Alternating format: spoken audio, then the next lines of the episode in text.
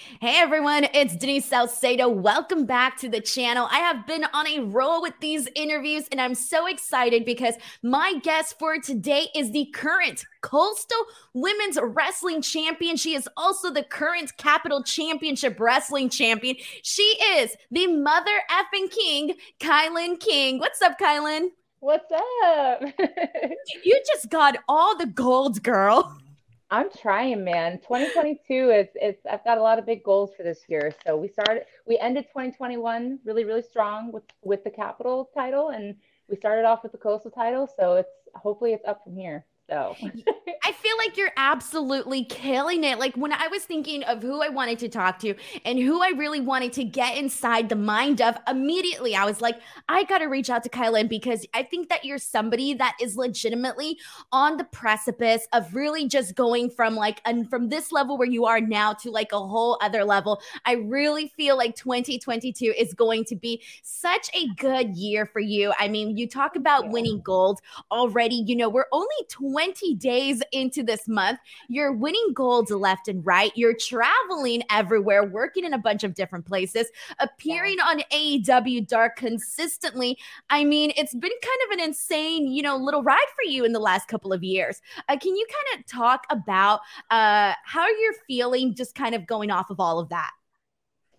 Honestly, like, I think during the whole process, especially since COVID started, the whole process, like it was kind of like this whole idea of just keeping my head down and hoping that whatever I'm doing is is correct and the right way and it'll pay off. And I think now, just these past few weeks, it's finally hitting me like, yo, everything that you did the last two years, people are paying attention, they're noticing, and they're they're uh, they're taking action and they're bringing you in and they want you a part of their promotions. And it's really cool to know that all of that is accumulating to this because like I, I could tell you like three years ago, I was lucky if I knew if I was going to wrestle next week. And now I know where I'm wrestling in the next like four or five months. It's crazy. Like I love that so much. So it's definitely been a, it's been a whirlwind for sure, but the reward has been very much worth it because I've got some really cool matchups coming up this year. And I'm, I'm excited to uh, not only just to have them, but to learn and grow from them as well. Exactly. And so like what does your schedule look like right now? Like walk us through the week. Like what is the what is the what is the what is the week in the life of KiLynn look like? Oh gosh. So um currently like most wrestlers uh especially if they're on the indies, they usually have a shoot job. Um pre-COVID, I did have multiple shoot jobs. Now thankfully I've been trying the whole living off wrestling strictly. Um so Monday through Friday, it's pretty much uh, wake up, plan all the food, go to the gym, train as much as I can, wait until the boyfriend gets home, and then we go to the ring and we train there for about anywhere from like five o'clock or six o'clock to like 10, 10 11 at night. And then we go to sleep, wake up, and do it all over again. And then Friday or Saturdays, I usually end up flying out, and then I get home around Monday and do it all over again. So it's really, really cool. And I feel like even that within itself is you talk about having these shoot jobs prior to uh, 2020, and now it's like you're devoting yourself entirely to wrestling. And so I think like even that within itself, it's such a huge accomplishment because it's not something that everybody can go ahead and achieve. You know, how many people don't you know that still got to work the shoot jobs because they can't, yeah. you know, necessarily afford to do wrestling uh, for a living? So that's honestly something to be proud of for sure. Too, it's really cool now that I've been able to commit myself myself full time to wrestling, I've noticed that like my commitment to looking for smaller details is a lot more prominent. Um, and what I mean by that is if I have a matchup coming up with somebody, finding the story there, as opposed to just like waiting until the day of showing up and having a match. Like I have more time to to like study people who are out in the in the business right now that I'm probably going to have a chance to wrestle and see how I can connect with them down the line or how I connect with them now um, and just create those stories because I I'm a huge believer. I want I want my name to be like affiliated in wrestling history, not just on bigger companies, but everywhere. I want there to be lots of history and lots of stories and and like factions or rivalries that connect here and there all over the world, you know. And I think now that I am able to focus on that more, there's a lot more time to focus on that and really bring that to life. And that's been very, very cool. I love that. And I think that only makes you a better worker, a smarter worker, and also just like better, like overall in general as a professional wrestler, which is really cool. So, obviously, you know, right now, KiLynn, we're kind of talking about the uh, rewards that, you know, your hard work has sort of, you know, uh, reaped within the last couple of months or so. But I do kind of want to take a step back and kind of rewind a little bit and kind of figure out like how you got from point A to point B. Now, I know that you are a very well rounded individual individual. I know that you grew up a wrestling fan. So I kind of want to get an idea of where you went from, hey, I'm a wrestling fan, to I'm going to pursue this for an actual living. Yeah. So, um, growing up, I watched wrestling with my brothers. Uh, majority of the time, we like for the or for the first few years that we watched it, like nobody really paid any mind. And then one day, my mom walked in, like during one of the Attitude Era scenes, saw something she really didn't like and was like, What are you watching? Like, told us we couldn't watch anymore. So we kind of sneaked it here and there. And I always wanted to do it, but I knew my family wasn't a big, or my parents weren't big fans of it. So I kind of steered clear of it and kind of did other things, went to college and stuff like that. And then uh, I started watching it a little bit more uh, consistently again when I got, I want to say, somewhere between 18 and 19 and I just stayed on. I just kept watching, kept watching, and then finally it just got to one point where I was just watching a feud happening, and I had so much anxiety over the idea that I would never be a part of that. And I, I said, no, I said, that can't be my fate. I said, I love this stuff. I love the stories. I love the feuds. I love not just the moves, but like the things that are told in between all the moves. I said, I love every single part of that. And the idea of not being a part of that just gives me so much, so much stress. So uh, I want to say, ooh, what year was it? 2013, 2014? I think it was 2014. I finally uh, left college, um, started working multiple jobs. I have been training in a style called Kwanmukan Karate, um, which is a facet of different styles of fighting. So uh, I kept training there to keep my fighting alive. And then I would like go on YouTube and look up wrestling drills and try to recreate them on our little pads in our dojo. Uh, so did that, worked multiple jobs, and then finally saved up with my brothers and moved to Florida around 2016.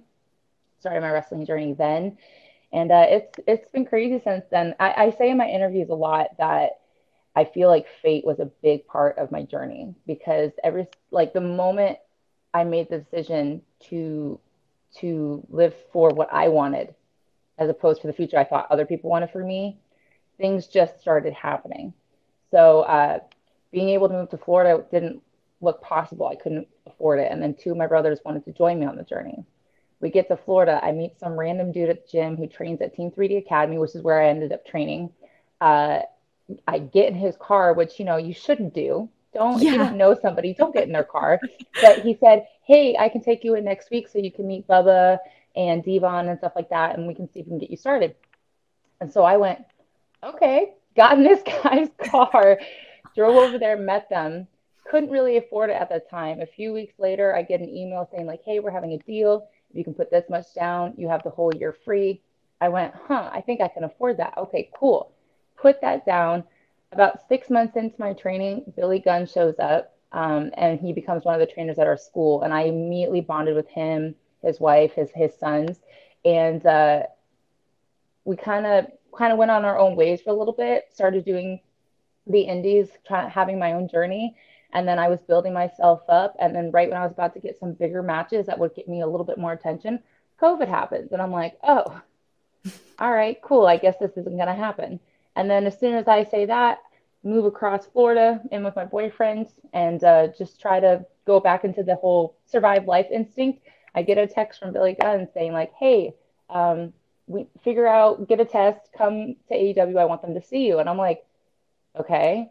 I get myself there and then the rest is history you know? So it's just like there's a lot of little things that just happen in the journey. Like i had to do all the work obviously but like every single time there was a roadblock the world the universe just went nah bro and just cleared away and was like no keep going. This is meant for you. So ever ever since my journey has started like that has always been a testament to me like the fact that it's just meant to be I love that because I got that right away when you were starting to talk about how you kind of, you know, started to be off a fan. You kind of took a little break from that, came back, and you started to feel this, you know, immense, you know, this connection with, hey, this is something that I need to do. And I think that a lot of times, you know, us as humans, we have this thing in back of our mind that's like, you got to do this, you got to do this, but you're kind of hesitant because you're not really sure what kind of life you're supposed to live. You feel like you kind of got to do what the people before you did, and oh, maybe this is a little bit too crazy, etc. So I kind of feel like that that that that within itself is such a big risk to say, "Hey, I'm to go and pursue a life as a professional wrestler" because that's obviously not something that, you know, everyone down the street is talking about in the neighborhood. Hey, we're to become wrestlers, etc. So when you finally did make this decision, you mentioned that your parents were, you know, really all that crazy about pro wrestling. So how did they what was their reaction to all of that? They my dad was kind of in between. My mom was was not happy about it, but I think at the time I thought she was just being mean to me, but I honestly think it was just she was scared for my future. You know, of course. because it's not it's not an easy journey. It's very physically tolling. Like I can't tell you how many injuries I've had that I've had to rehab myself because we we don't have great medical insurance, guys. Uh, we don't. so no. Uh, so like it's I think she was more scared because we had like had this roadmap of what my future was going to be, and then all of a sudden I just went and changed everything. Um, but she's she's very proud of me. Like I've I've seen I I don't get to visit my family very often because of the hectic schedule that wrestling demands of you, but the last few times I've gotten to see her, you can tell like she's at peace with it now. Like she's very happy for me and she's proud of me. Um, and that in itself is another thing that's very rewarding because like and again keeping your head down just doing the work not knowing where it's going to go and then kind of having that moment where it's like she used to feel this way about it but now she feels this way about it. I'm like that's really cool because like 20 some years ago her idea of wrestling was she hated it. She thought it was terrible. She thought it was not something her kids should be watching. And now she's got a daughter doing it and she can say like hey look at my my daughter she kicks ass all the time it's great I think that's really cool. It's a it's a kind of a cool journey of how perceptions have changed and all that. So I feel like you, are I feel like the one thing that I think, like, trying to think of like a mother's perspective, like, I cannot blame, you know, your mom or like even my mom was very hesitant about pro wrestling. You can't blame them because, you know, what you were seeing in the Attitude Era was very, oh, yeah. you know, outlandish, especially when it came to women and all of that. So you're thinking, like, mm-hmm. oh, is my daughter going to go be out there and be like in a bikini doing like a broad panties match or whatever? no, but it's an art me, form. for me, like I just wanted to be like Stone Cold. I just wanted to like drink beer and slam a bunch of people and smash their faces and that was me. That was what i loved. I was like yeah no i love that crowd. Because i had five brothers growing up. So like we and i don't say this to like red flag or anything but we would beat the crap out of each other all the time growing up you know? Especially since we were wrestling fans and we loved like we would play any sport we could get our hands on that our parents would allow us to do. So we were very physical children. Like we beat the crap out of each other all the time. So I naturally just like to me that's playtime and then obviously like I got older, I did martial arts, and then martial arts finally led to that, so or to wrestling. So I'm like, let's think about this, guys. You raised me in a house full of five boys. This is what we did for our pastime. Were you are you really surprised that this ended up becoming my profession? Like, come on. it's destiny. It really is destiny when you go back and you look at that. Like, what are the chances that hey, you have five brothers, and obviously, you know, boys are gonna be boys and they're gonna roughhouse, and you know, you being the girl. Were you the youngest, middle child? Where were you youngest. at in that? the youngest. youngest. Okay. Yep. You're going to be trying to fit in with these boys. So what do you got to do? You got to you got to kind of get on their level. Yep. And I was the smallest. So anytime like they would watch something on TV and be like, oh, I think I could do that. I was the body that they would use to pick up. Like we would literally watch wrestling. As soon as it was over, we turn off the TV, collect anything that had padding in it in the house, pillows, blankets, mattresses, whatever. And we would take it in our living room. Of course, the parents were not home at this time. we would put it in the living room. We would create our own ring. I use quotation marks very heavily there. Uh, and we would just beat the crap out of each other. That's that was our pastime. So yeah. I oh, love that. You were like the test dummy for like everybody. Oh, You're yeah. like, hey, let's try this move on. Let's do it on KiLynn. That is so oh, phenomenal. Yeah. What do your brothers think about this now? Like kind of seeing that it. you ended up turning it into a career. They love it. They actually, uh, two of my brothers, uh, Mitchell and Lucas, they actually there was a small period of time where they were going to do it with me. We were going to start our own like family faction because uh, they are both ex-military. My brother Lucas was used to be in the Air Force. My brother Mitchell was in the Marines. So we were going to start like a family faction. It was going to be very military themed. Uh, but unfortunately, like once they got out of the military, their bodies were very much changed. So when we started doing the training for it, they were like, "We're here for you." They're like, "But we don't think we can do it." And I, I my heart was broken. I was like, "Oh, that would have been so cool." But at the same time, like I think that also gave me even more fire to just to do it for them as well. You know what I mean? So and it was also I, like your journey, the journey you were meant to go on, which kind of yeah. adds this extra layer of, you know, destiny of this was meant for you to go out and pursue this. Yeah so you know you go into uh you know team 3d academy you start working. I kind of want to talk a little bit about that because uh i'm assuming and this is just from an outsider's perspective i'm assuming that it's not you know easy to go into wrestling school especially being a woman and i'm assuming there weren't very many women in your school. I don't know maybe you can talk about that. What was it like your first day your first couple of weeks and what was it what was wrestling training what you expected it to be trying to like think of a way to answer all those questions at once. there were more women at the school when I got there than there usually are. I think there's a lot more women now that I'm like like now it's it's called Devon Dudley's or Devon's Dudley Academy. Uh, him and Bubba runs a school somewhere else, and then Devon runs the school in Orlando. Um, when I was there, like I said, when I was there, I remember they told me like, "Hey, this is like the most girls we've ever had." I think there was about four or five of us, including wow. Myself. Okay, yeah, that's not bad um, at all. Granted, there was way more boys. Yeah, of but, course. Uh, but uh, considering like that was a lot for them at the time. Um, the first couple weeks, so to describe, this is the old location where I trained at originally. It was a little room in the back of an old school iron gym in Kissimmee, Florida, that had no AC, just one ring, a little area to work out in and a little locker room to put all your stuff in. Uh, not a lot of space, but it was just the right amount of what we needed. Uh, we had two big fans to keep the ring dry, and that was it.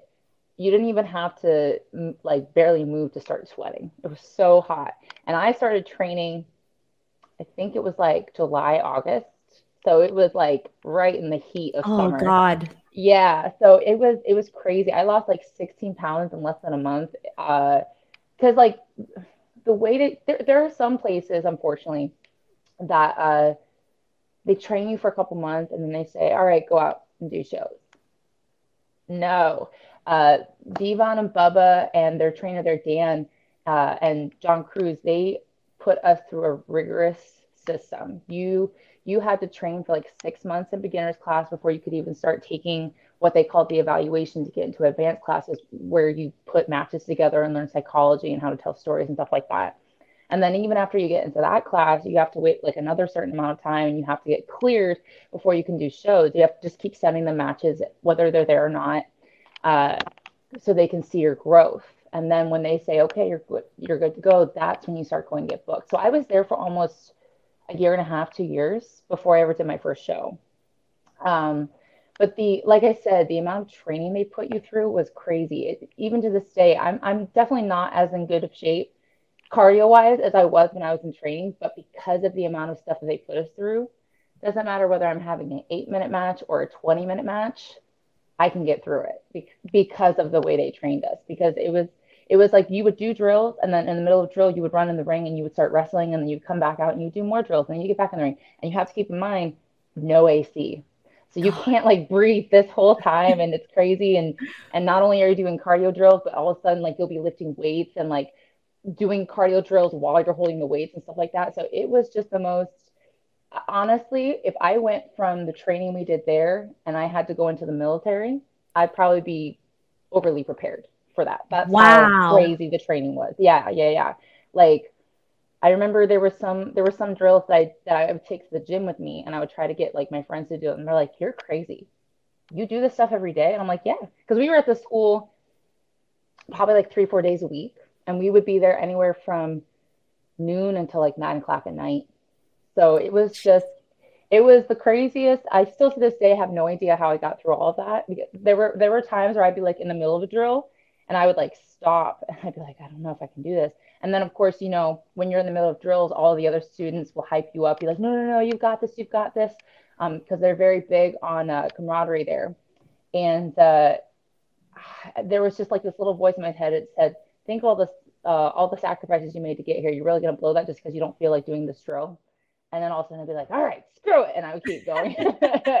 things like that, yeah. And then just I think the biggest thing I took away from that is not only the physicality that they helped you achieve, but the psychology. Like, I go back and I look at my first few matches, and they're not great, but they're a lot better than they could have been considering they were my first few matches because before they release you out into the world, they really prepare you for that. And that's one of the biggest things I'll always be grateful for. And I think it just goes to show like the incredible like willpower that a person can have to go through something like that. Like I'm listening to you talk about it and visualizing it, and I'm like, hell no, I probably would have given up the first day when I found out there was no AC in the building. That would have been it. But so KiLynn, like you know, you mentioned all of this, and so on January 14th, you put out this tweet, and I kind of want to you know read it to you and kind of you know talk about it a little bit because you said, quote uh, I've rented homes. Uh, I've rented rooms in homes of complete strangers, worked a stupid amount of jobs, self rehab, two different injuries. Some days I didn't eat and came very close to being homeless. Can you kind of talk about this a little bit? Because I just feel like obviously going through something like that where you, A, don't have enough money to eat and you are on the verge of, you know, being homeless and you're going on top of this, you know, physical demanding world and also a competitive world where it's so easy to beat yourself down and you know get your motivations down. It's so easy to go from you know the mountaintop all the way smack down to the ground. So i do want to ask you about that and how you sort of overcame that. Yeah absolutely. Um so when i first started wrestling training uh, when we first moved to florida uh, unfortunately there was a couple circumstances where the amount that we had saved ended up getting replenished very quickly just because you know fees here, fees there that we weren't prepared for. Um, so when we first started, we had maybe $500 to our name and no jobs. So we had we had just put deposit down on our our rental home. Like we were just like, all right, let's let's hope we get a job and we can pay our rent next month. Uh, and then from then on in, like we always like barely made it by. Um, I was lucky if I had 50 cents in my bank account before payday. Uh, for about two or three years, I lived off of Dollar Tree food, and sometimes not even that. Like it was like I would buy. I used to buy like those those fudge graham cookies because they would fill you up so much. So like I would go to Dollar Tree and I would get the foods that like they weren't necessarily great for you, but they were very filling. So you could get away with just eating a little bit here and there, stupid things like that. Um, I used to always be really excited when when Dollar Tree would have the Jennie-O burger patties in there. I, I know like, what you're oh, talking right. about. we're gonna have some nice protein this week. Like I would like stock up on those. I get like five or six of those. Um, yeah, and and then like I used to walk everywhere. So uh, when we first moved, we had a car, and then we couldn't keep payments up with it, so we eventually had to get rid of it. And uh, I would I would walk like so. My job at the time was about 20 minutes away from where I lived, so I would walk about halfway there then get an Uber. So the price was like way lower. Or, you know, if I if I was able to catch it, I catch a bus. Because like the area that we lived in, you had to catch like four different buses just to get 20 minutes across town. Like it was crazy. Um, so things like that. And then there was one time where it's like I couldn't even afford Ubers anymore. So I would take a bus to work, leave workout clothes in my locker, and then I would run like nine, 10 miles home. Oh and then I would goodness. wake up and I would do it all over again. Yeah. So I would I would come into training on days after that, and my coach would look at me and he'd be like, "You had to run home from work, didn't you?" I'm like, "Yeah." I was like, "I did. You can tell, can't you?" He's like, "Yeah." He's like, "The way you're doing drills, you can tell." I was like, "All right, cool." Um, yeah, and then there, like, it got to a point where I was working, I think two. I say two and a half because like one of the jobs I only worked there one day a week. It just it paid better, but it was like they only needed you one day a week. So I worked like three jobs, and then there were there were days where I wouldn't have time to go to sleep and I would have to go straight to training. And then uh, for a while, I was bouncing around living in homes with friends. And then eventually it got to the point where I was so broke that I was risking ruining some friendships because of it. So um, at the time, I was working at Cracker Barrel. And one of the guys that I worked with was like, hey, I know you're looking for a place to stay. Like this was right when I was about to be like, all right, I'm about to go to a homeless shelter because I'm not doing this to any of my friends. And uh, thankfully, he he some somebody told him, and him and I got along really well. The guy that I worked at Cracker Barrel, and uh, he's like, I know this lady. She's kind of weird, but she really needs a roommate to help her with the house and stuff like that. And he's like, so if you can give her this much, she'll let you stay there for that much a month. And I was like, okay. So I moved in with this lady. Never met her before in my life. She was she was a little cuckoo. Like it was very uncomfortable. Um, I literally just went home to sleep and that was it. And then that was right around the time. How long were you there for with her? About a year. Oh wow, that was that like even yeah. though probably wasn't like the best of like living conditions, it's it was kind yeah. of like a blessing when you really needed it oh, the yeah. most. Yeah, like like I look I look at it now and I'm like, what a what a weird situation. But at the time, like I was just grateful to have a roof over my head. Um, because like I like a week before this guy came up to me and, and said, like, hey, I think I found a place for you to live. I was at home at night sitting in my bed stressing and crying, thinking, I'm not gonna run home to my parents, but I think I'm about to have to go, you know, do the damn thing and and claim myself homeless and all that stuff. So it was a very scary situation. And then, like, literally at the last second, uh, my buddy reached out to me and said, Hey, I have a place for you to stay. Um, and I, and this lady was very like as weird as she was, she was very kind. She didn't make me pay like anything for this room because it was just a small part of the house. But uh, I lived there. I helped her keep the house clean. So it was it was a little bit of that. But then right around that time, I finally like the other the other struggle too was when I started wrestling sometimes you'll meet wrestlers who are very passionate, but because they have certain financial situations that they can't dismiss, they end up having to work their shoot job straight. Like there's no there's no excuse. There's no like, oh, I'm a wrestler. I can't I can't work these days. Like they end up having to not get those opportunities because of that. I was very adamant that I was not going to be that way.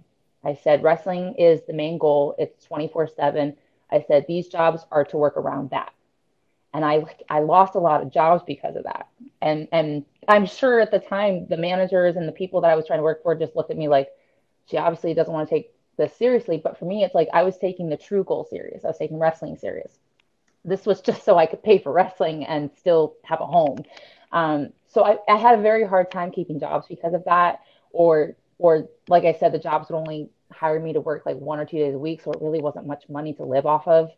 Uh, so finally, when I moved in with this with this lady, I found a job at the Orlando airport that was overnight. It was Sunday through Friday. It was perfect. I could still, it was not an easy schedule to keep because I was there from like eight o'clock at night to like seven or eight o'clock in the morning.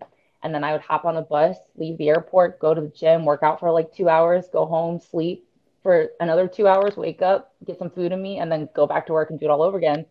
And then Friday, I would hop in some random person's car. Like, that's the other thing about wrestling is sometimes if you don't have a car or you don't have a lot of money, you have to make friends with people really fast because you just have to hop in yeah. a lot of people's cars. It's it's crazy. But uh yeah, so on Friday, Friday morning I get off my last shift.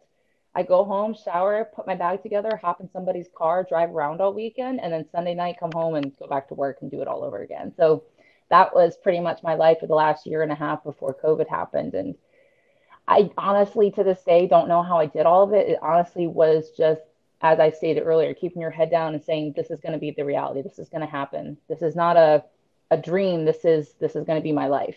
Um, and maybe I didn't always make the best decisions because obviously, like I was in a financial hole quite a few times, but it was somewhat worth it because now we're getting to a place where I can start hopefully living off of wrestling purely, and people are interested and care about what I'm doing, and that's great because that was always the goal. I wanted to just you know work my ass off and get people's attention and start making history and doing some really really cool things in wrestling. And i think we're finally getting there so I love that. Like, I could listen to you talk about this forever, honestly, because as you're talking about this, I'm literally visualizing it all.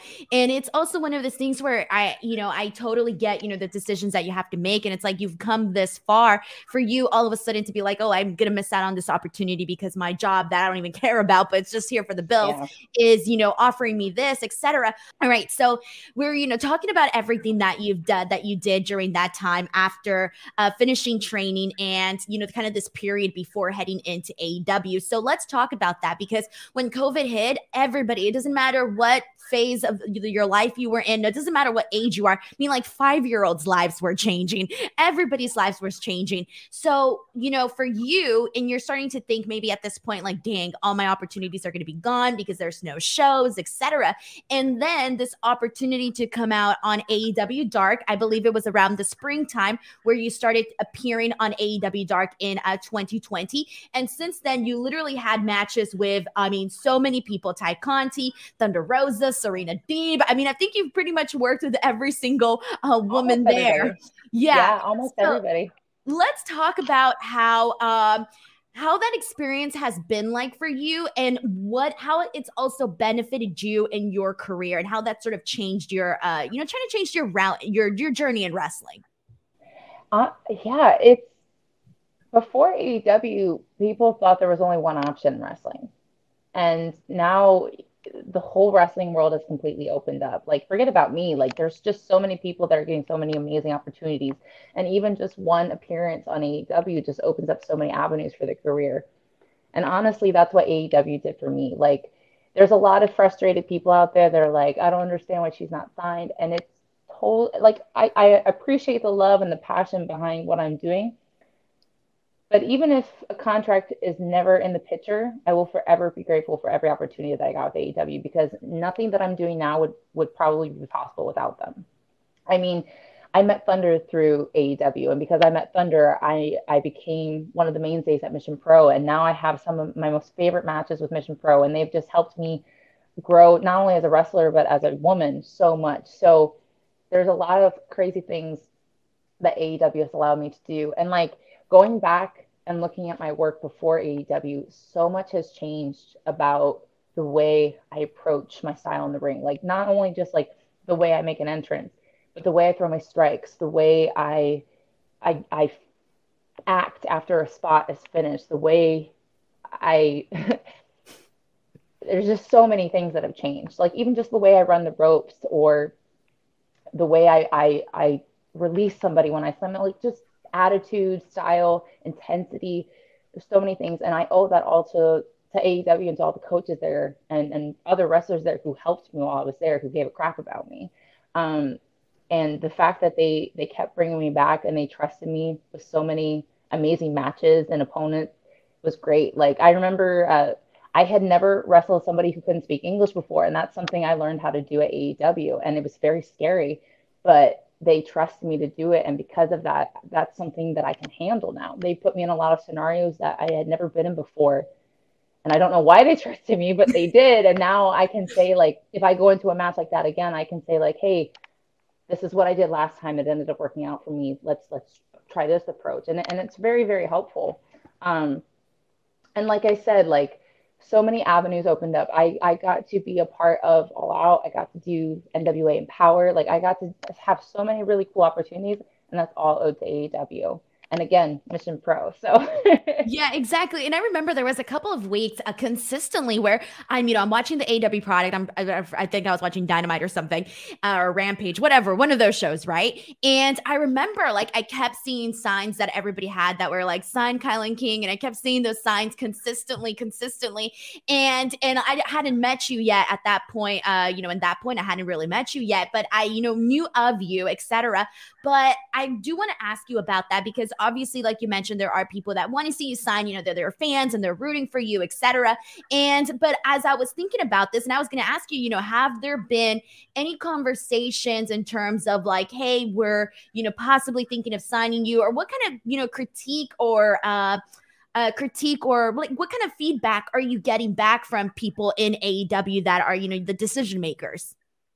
I mean, I I get to to have conversations a lot with people, and they're very happy with my progress and the things that I'm doing. Conversations of contract, no. Um, there there were a couple moments where it looked like it might happen. Um, what happened since that moment where I felt that, I'm not sure.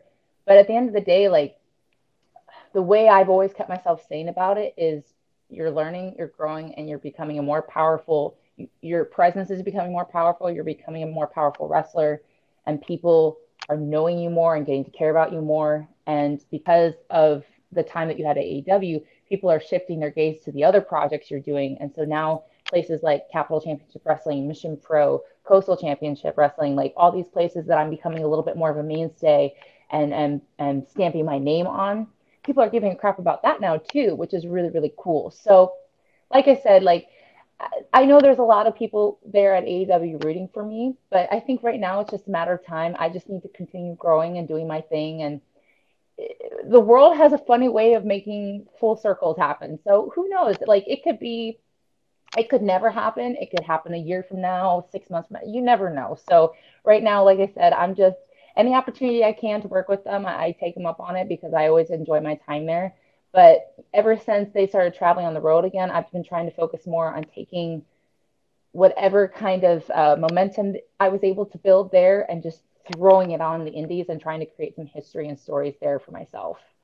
And that's the thing too is that uh, you know looking at this uh, from a person that you know watches wrestling and covers the stories etc i almost feel like the conversation around contracts is sort of changing. I i, I almost feel like contracts for a, a, a good amount of people aren't necessarily the end goal anymore because i think people are seeing what you can do if you're not tied down to a specific place. Like hey you can go out and you can wrestle here you can wrestle there. And there's so much that comes with that freedom that i think kind of uh you know just really really adds a lot of benefits. And you mentioned the growth, you mentioned getting to work with all of these women. And as you're going in there working with all these women who have their own different stories and their own different backgrounds, it's only even elevating you as a performer because you guys come from different worlds and you're meshing, you know, in together and, you know, doing what you do in the ring. So I do kind of like this whole thing of like, you get to experience all of these uh, different worlds when you're not necessarily exclusive to just one place, but at the same time, you're also getting uh, this experience and whatnot whatnot. So I do see a lot of pros in that. And speaking of pros, uh, let's talk about Mission Pro because um, I've gotten now to work a couple of shows now. I love the shirt. And KiLynn, I got to tell you. So, first of all, I was completely amazed coming in there and seeing a group of women uh, that were essentially all so positive and wanting to work with each other, excited mm. to work with each other. And no one's walking around, you know, with a big ego or anything like that so for me that was like instantly like my uh like my perception of what i was seeing there. And i think we we got to work one show or two shows now together. I, am getting confused on how many shows. But instantly i was like man KiLynn has such a cool vibe and a cool personality where i kind of felt like i needed to bring that up because i think that's one of the things that uh, i knew it's one of the things that drew me to you as a performer. So i kind of feel like that's something that fans connect with you as and you come across as a very cool person so, with that being said, I want to ask you about your experience at Mission Pro and what that has been like for you. Yeah, I mean, the first time I came to work for Mission Pro, I don't really think I knew, understood what they were trying to do. Like for me, it was like, yeah, it's just another booking. Um, but then when they brought me back the second time, that's when it hit me. I'm like, oh, they're starting, they're starting a revolution here. Like it's really, really cool because you have so many different types of women who have gone to different parts of the wrestling world and they've seen all the good and they've seen all the bad and they know they knew what they wanted for their locker room. They knew what they were willing to tolerate and what they weren't willing to tolerate. They knew what kind of stories mattered for them and what like what things weren't necessarily necessary. So you have like all these different minds who, who like i said have experienced different things and because of that, and because they've come together to create Mission Pro, it creates like this whole new experience for an all women's promotion that I don't think you've ever seen before. And I feel like every single time I go there, uh, it's always a good time when I go there, but I feel like every single time I go there, there's just something that gets elevated to the next level. Whether it's whether it's teeny tiny or it's a big step, like every single time I felt more fire, more passion, more magic in the air between the wrestlers and the fans. And especially in the last few shows, the last few shows of 2021, there there was like a history starting to be created within Mission Pro, connections between certain wrestlers, feuds, um, disagreements, like things like that, and just like what Thunder and David LaGreca did for Mission Pro. Like there's just so many details that are being thrown into there, and then amongst all of that, you've just got some really cool badass women who are all about having a good time and putting on the best show possible. And I think that's such a wonderful mixture of things to have for a promotion. And now that like now that Mission Pro has become even more prominent, like I just can't wait to see what other crazy things we do because yeah. I know just just based off the talent that's in the locker room, I know that there are so many amazing opportunities to tell really really good stories and and just create very powerful images for women and for wrestling fans and I can't wait to be a part of it.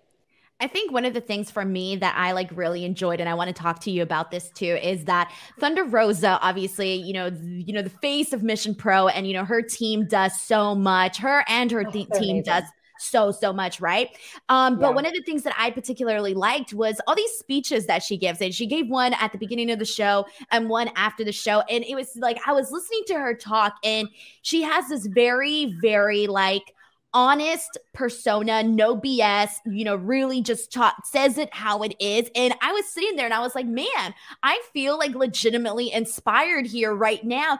And, you know, oh. I'm kind of looking around the room and everybody's listening very intensely and, you know, really connecting with her and what she has to say during these messages. So I kind of wanted to get an idea of, you know, what your relationship is like with Thunder Rosa and, you know, kind of just your uh, thoughts on, you know, what she has been able to accomplish, not just with her own career, but also with obviously with Pro.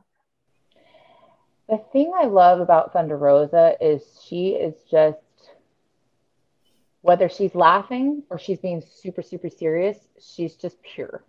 Like there's no there's no like hidden agenda. She just wants to elevate every single person that she has whether she has a little bit of faith in you or all the faith in the world in you, she wants to elevate and she wants she wants things to make sense. She wants things to be you know to grow and and i'm, I'm losing my train of thought here but like there's just there's just something about her where you just feel very empowered around her. And it's because she she doesn't talk like she'll give you the business. Like if you're doing something stupid or or you're acting a certain way she lets you know like bro that's not necessary. Like calm down. Like like or if you know if you make a bad decision she lets you know why it was a bad decision and then she tells you how to fix it. So like she's very, very cool like that. And um I know sometimes when I call matches, I, I I tend to be a little overly creative sometimes, and sometimes I call a little bit too much. And she's one of the few opponents who's just looked at me and said, "How about we don't call anything and we just go out there and we have a good time?" And I, I and like I've done matches like that before, but it's very few in between where I have opponents that I can trustingly do that kind of stuff with. And so like the the match that her and I had at um, Ladies Night Out at WrestleCade, we literally called nothing in that match, nothing. And I had so much trust in her and just so much fun, and I knew that like we were just gonna kill it. I was nervous as hell, but I yeah, I we imagine. kill it because she's just one of those people you just trust her, and you just know that she's looking out for you. She has the best. Like she was one of the first people who came up to me when I was at AEW and was like, "Bro, when are they gonna give you a win?" And I said, I don't know. I said, I said, i I just come and I do what I'm told. And she's like, she's like, my husband loves you. Like, she's just like, and then like not long after I met her, she's like, I need to bring you, or I need to bring you to Mission Pro. And then ever since my first time Mission Pro, she's brought me back ever since. And, you know, she's gotten me a lot of opportunities, like, um, just all over the wrestling scene. Like she's always helping me out and putting me over. And she, but it's not just me. She does that for a lot of different women because she's not out there. She, she how do I phrase this? She works hard enough that she knows that she'll be fine. Right.